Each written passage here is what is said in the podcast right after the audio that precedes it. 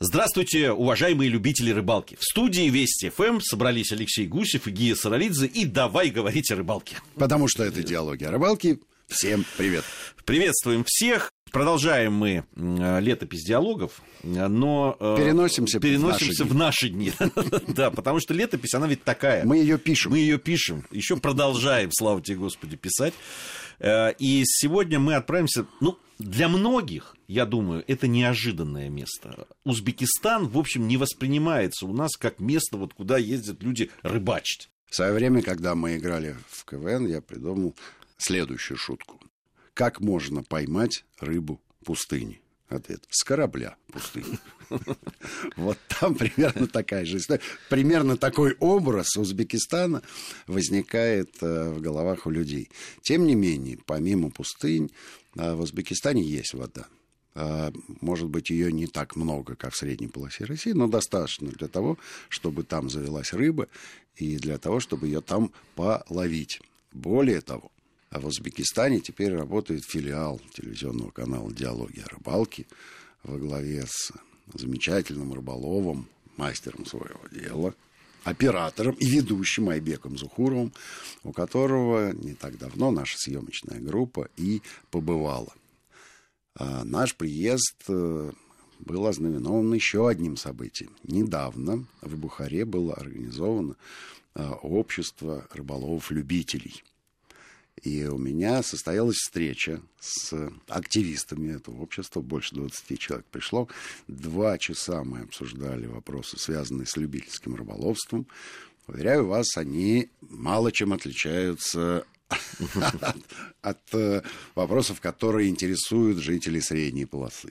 Примерно та же ситуация с браконьерством, та же ситуация с мусором на берегах. И та же ситуация с правилами спортивных соревнований, э, которые многих раздражают, при которых изымается тоннами рыба и потом выбрасывается, а за это значок или медальку получает человек, который это варварство совершил. Так что рыболовов там достаточно много, они весьма активны. Конечно, им было приятно оказаться в объективах наших телекамер. Но, понятно, и следующее, что одними разговорами о рыбалке дело не ограничилось. И на рыбалку мы, конечно, поехали. Несколько слов об особенностях рыбалки в Узбекистане. Первая основная особенность, э, которую мне хотелось бы самому проверить, потому что она как-то звучит нелогично рыба клюет преимущественно ночью. При этом надо сказать, а, что ночи, допустим, в июле это градусов 30, а днем 70. Да ужас. Тогда да. А, а мы были в, в октябре, казалось бы, что с похолоданием воды ну, рыба должна себя рыб, по-другому. Рыба да. должна днем клевать, а ночью мерзнуть. Потому что ночью а, в октябре-ноябре месяце там примерно там, ну, 5-7 градусов. А днем по-разному бывает и 30, бывает и 15. Тем не менее, э, рыба продолжает э, придерживаться своей привычки, клевать ночью, может прячется от рыболов, не знаю. Слушай, ну это не очень хорошо для съемок, я тебе скажу. Для съемочного процесса это совсем плохо. Согласен с тобой. Вокруг Бухары э, расположено около 15 озер разной крупности и разной глубины. Самое большое озеро Тудакуль. Ну, в общем, это такая э, рыболовная мека для бухарцев. 200 квадратных километров площадь зеркала. Ну и, в общем, что касается ихтиофауны, практически всех представителей местных рыб там можно найти. На первом месте, конечно, стоит сазан. Он и по размеру хороший, он и боец, как э, любят говорить рыболовы. Есть два вида усача. Есть змееголов, есть судак. Отдельно про судака поговорим. Ну, есть э, шамайка, хорошо нам знакомая, и Маринка, незнакомая нам вообще. Слушай, вот скажи, все-таки вы были э, в одном регионе. Узбекистан довольно да, большая, большая страна. страна да. Вот, вы были в Бухаре и вокруг, вокруг, вокруг Бухары. Бухары. Да. Местные рыбаки говорили, вот рыболовы, о том, что ну, что-то в разных местах все-таки страны, разные условия, разная рыба и так далее. Чем-то отличается это или нет? Ну, Смотри, э, несмотря на то, что Узбекистан страна большая, все-таки она расположена в одной климатической зоне. Поэтому э, не сильно отличается рыбалка, не сильно. Но если мы будем говорить про Ташкент и Фергану, то там э, большой популярностью пользуется змееголов. И на змееголова там заточены рыболовы. Связано это вот еще с чем. Дело в том, что в Бухаре ну, традиционно русские всегда ловили рыбалку, а вот узбеки и таджики, которые там живут, причем в Бухаре таджиков-то больше, они вообще там на фарси разговаривают. Для них вот это вот э, любительское рыболовство как хобби, дело достаточно новое. Ну, буквально там три или четыре года назад э, появилось это увлечение. И поэтому э, в самой Бухаре рыболовный магазин появился пару лет назад. Да что ты? Да. И, и конечно, и снасти там, э, ну, скажем так, ассортимент э, не богат. В Ташкенте с этим попроще. Ну, по крайней мере, Ойбек рассказывал нам, что э, самая записная приманка на змееголова лягушка первый раз появилась именно два года назад в этом рыболовном магазине. В то время как в Ташкенте они уже много лет этим занимаются, и ассортимент там богаче. Так что здесь э, скорее э, рыбалка и ее результативность зависит не от географии страны, а от э, крупных населенных пунктов, где культура рыболовства продвинулась далеко вперед. Про культуру рыболовства. Вот ты сказал про сазана. Э, да. На что ловит? Значит, смотри. Э, с сазаном э, все достаточно похоже на, допустим, астраханские условия. Это донка, донная снасть или фидер. Ну, все зависит от конструкции кормушки. Единственное, что мы были на озере Тудакуль, и там глубокие места находятся достаточно далеко от берега. То есть, если забрасывать, э, я не знаю, там, карповой снастью, ну, метров на 100, 150 на, улетает. Кормушка, кстати, на бойлы ни одна рыба не клюет, они пробовали.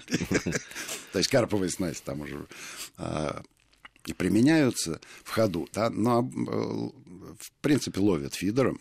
И для того, чтобы доставить э, приманку как можно дальше, просто на надувной лодочке на веселках завозят грузик э, метров за 250-300, оставляют там и возвращаются назад.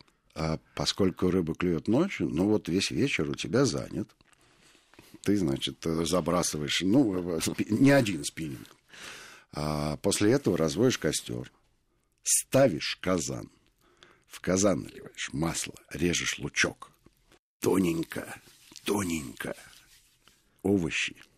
И бросаешь туда баранину. Закрываешь крышкой. Угу. Темнеет. Понятно. Лучшая рыба это баранина. Идеальная рыба это баранина. И таким образом э, коротаешь вечер.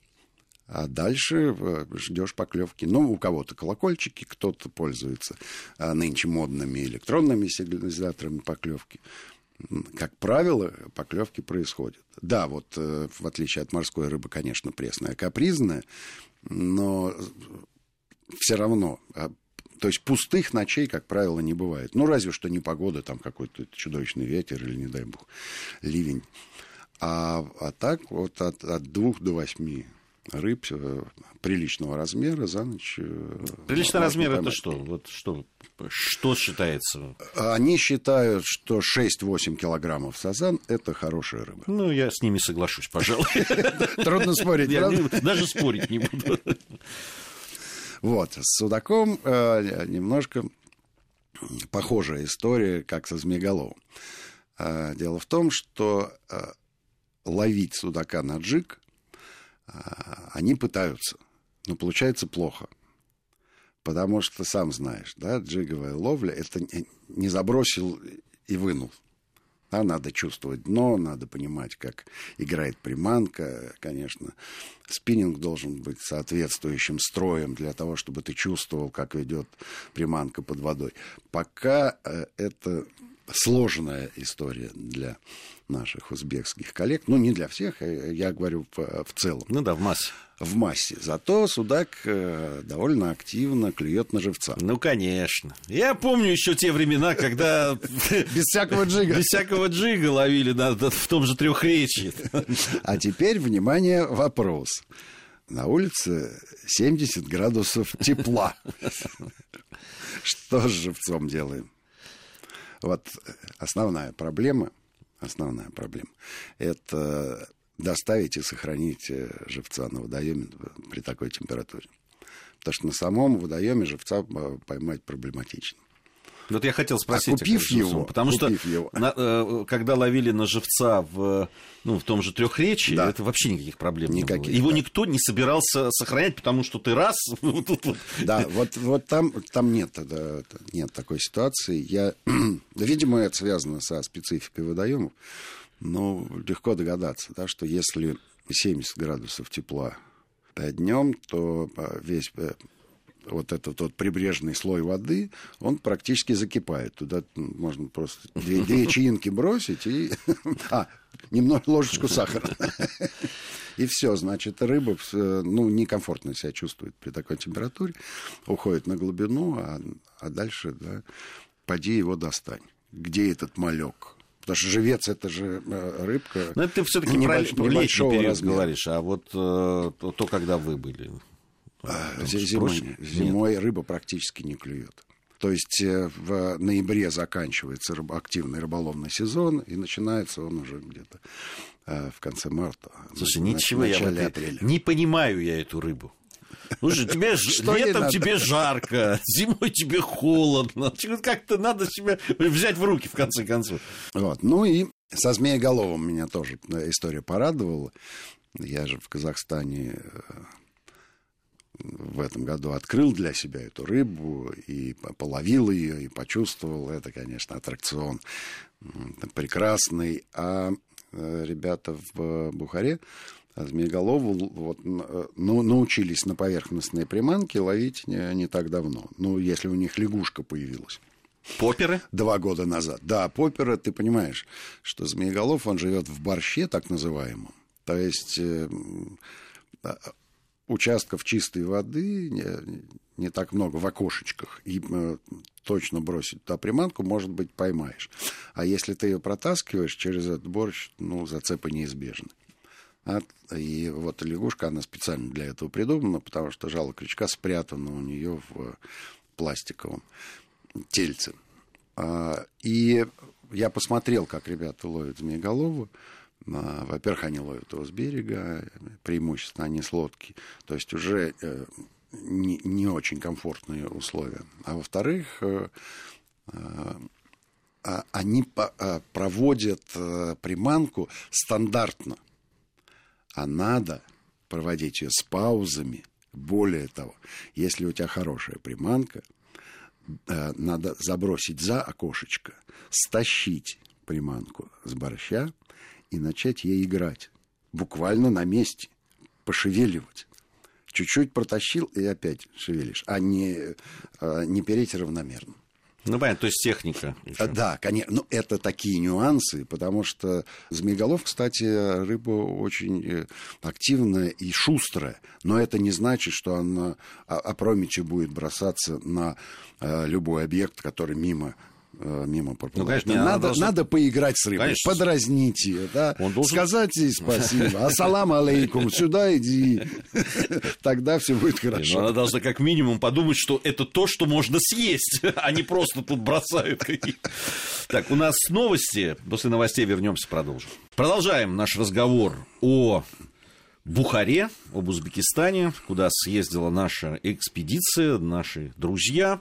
И наверное, все-таки, ну, э, оказавшись в таких местах, да еще первый раз, э, понятно, с рыбалкой это все понятно, более-менее, э, все похоже, все то, что мы уже видели, а вот, конечно, Бухара это город, который, ну, просто, о котором нельзя не Не сказать. только на рыбалку туда надо ехать, однозначно, абсолютно. Бухара город с историей, которая насчитывает две с половиной тысячи лет – Бухара находится на и находилась всегда на Великом Шелковом пути. А в Бухаре произошло масса исторических событий. Самая древняя постройка, которая частично сохранилась до наших дней, относится к VI веку до нашей эры. Называется крепость Арк. А, про нее любопытная история. Был такой, ну, как говорят, э, человек по имени Сиявуш, который на свою беду влюбился в дочку тогдашнего правителя. Ну, как еще сказки начинаются. Ну, и попросил руки. А отец не одобрял этот роман. И поставил Сивушу, как ему казалось, невыполнимые условия. А, а воздвигни ко мне крепость, которая уместится на шкуре одного быка. Парень оказался смекалистый. Он разрезал шкуру быка на тончайшие полоски и наметил ими план будущей крепости, которую построил. Тогда крепость была площадью в один гектар, сейчас в четыре. И, в общем, а, довольно много событий с этой крепостью связано. Считалась она неприступной, но потом приятель наш пришел, Чингисхан, и одолел таки Потом ее отбили, восстановили. А окончательно разрушил крепость Тач Фрунзе в 20 году, причем применив авиацию. А в этой крепости до 20 года была резиденция эмир, бухарских эмиров. Да, были такие. Бухарские эмиры, прекрасные ребята. Были мы в летней резиденции. Любопытная история. Э, связанная там с гаремом, с наложницами и, самое главное, с местом, где расположена летняя резиденция букарских эмиров. Они ее каким-то образом вычислили. Байка такая. Э, повесили э, почему-то четырех баранов по разным сторонам света и в разных местах. И там, где мясо сохранилось лучше всего, ну, потому что попрохладнее было и роза ветров, вот там вот эту резиденцию и построили. Ну, в советское время, естественно, там построили санаторий и пансионат тут же. Вот. Сейчас потихонечку восстанавливают все, что там осталось. И... Слушай, ну там же вот это известный город мертвых. Город мертвых, да, это, это э, ну, на Востоке вообще это традиция, это принято. Ну, да, мы бы сказали, что это кладбище, а на самом деле это усыпальница. Это серия гробниц, причем не всех подряд, а людей, принадлежащих к одной династии. Город мертвых, который... Он да, есть практически в любом восточном городе, но вот в Бухаре он называется «Четыре брата». И известен с 15 века это место, и мир бухарский как раз подарил вот этим четырем братьям, и они хоронили там сами себя и, и всех своих э, родственников. Причем не только мужчин, что совсем не характерно для а, восточных кладбищ да, подобного уровня. Но и женщина встречает тебя на, в городе мертвых павлин. Павлина, говоришь? Причем с ним можно фотографироваться, он позирует. Это замечательная история. И что меня там поразило, то есть мы ходили, смотрели, да, снимали какие-то стендапы, разговаривали с гидом, а потом зашли в мечеть. А с нами, в общем, была экскурсовод женщина такая, которая нам все про это рассказывала. Ну, во-первых, акустика. А во-вторых, она э, тихонько начала э, читать молитву. И мы замолчали вообще пораженные. То есть она сидела в углу тихо, тихим таким вот э, женским голосом и, и нас пробрало вот реально. То есть это так э, здорово сделано, так, э, такой эффект от этого, что... В общем, город мертвых, я вам так скажу, это, это город э, даже не столько памяти, а, а город мудрости, город просветления. То есть, да, мементо море. Подумай об этом. А, от пищи духовной предлагаю все-таки в Узбекистане а, к это... кухне э, восточной, которая это многим известна. невероятное. Но узбекская кухня это что-то невероятное. Но мы же с тобой давно и безнадежно любим баранину. И чувства наши не безответны. Мы любим ее во всех странах, где бываем. Я хочу тебе сказать, что я бы э, искусству приготовления баранины в Узбекистане поставил самый высший балл. Самый-самый. Это это прямо божественно, все, что они делают. При этом э, они блистательно делают и шашлыки, и чудесное блюдо, которое называется казан-кабоб, когда в казане тушеное мясо. Изумительно. Прелесть узбекской кухни состоит еще и в том, что ты наслаждаешься ею в исторических интерьерах, которым несколько тысяч лет, и это придает особый колорит. А, большинство ресторанов а, в старом городе это бывшие помещения караван-сараев. Ну, а что в Бухаре еще должно быть? Мечеть, медресе, караван-сарай. Вот, э, собственно, все, все здания исторические, которые там расположены. Ну, сейчас э, караван-сараи все превратились в гостиницы или в э, точки общепита, хотя я не назову их общепита, в точке изысканной кулинарии. Потому что узбекская кухня безупречна со всех точек зрения. Какое бы блюдо ты не пробовал, все вкусное. Видимо, связано это еще и с качеством мяса.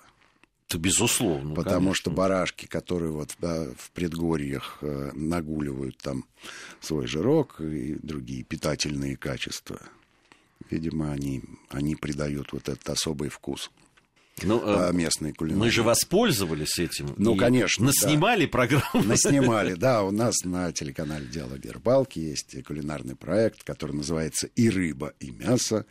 Вот в Узбекистане мы и мясо-то и наснимали несколько рецептов. Ну, кстати, вот а, я правильно понимаю, что баранина, рыбы не присутствует в, э, в, в национальных блюдах? Рыба? Э, есть, рыба есть ры, рыба, рыба есть, э, но она и всегда была. Единственное, знаешь, что э, меня немножко удивило. Я первый раз в Узбекистане был в 76 году, прошлого века. Были там на археологических раскопках. И я прекрасно помню э, запах, который встречает тебя в Узбекистане и вместе с тобой на некоторое время уезжает и не выветривается в Москве. Это запах хлопкового масла. И во всех блюдах это хлопковое масло присутствовало тогда, в 1976 году. В этот приезд ни разу никто хлопковое масло не использовал. Сейчас но... используют растительное, и пропал этот запах, но, но вкус, от этого, вкус от этого не испортился.